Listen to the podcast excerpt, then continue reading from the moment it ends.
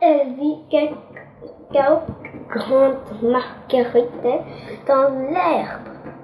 Oh, oh, comme elles sont belles, comme elles sont belles, exclama-t-elle. Comme elle va les adorer. Et elle cueillait une grande botte de fleurs. Au même instant, deux, deux yeux menaçants la regardaient, re- regardaient de derrière un arbre. Un bruit, bruit étrange dans la forêt fit bondir le frayeur. Petit chapeau rouge et son corps se mit à battre. Il doit trouver, trouver le chemin et m'enfuir d'ici. Rapidement.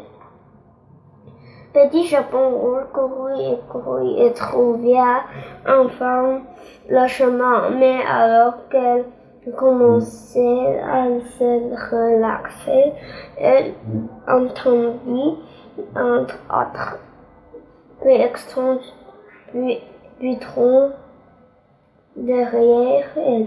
Une très grosse voix lui dit bon, bonjour.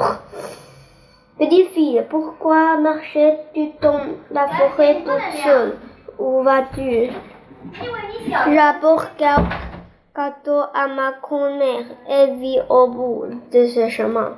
De petites avec une d'autres petites voix.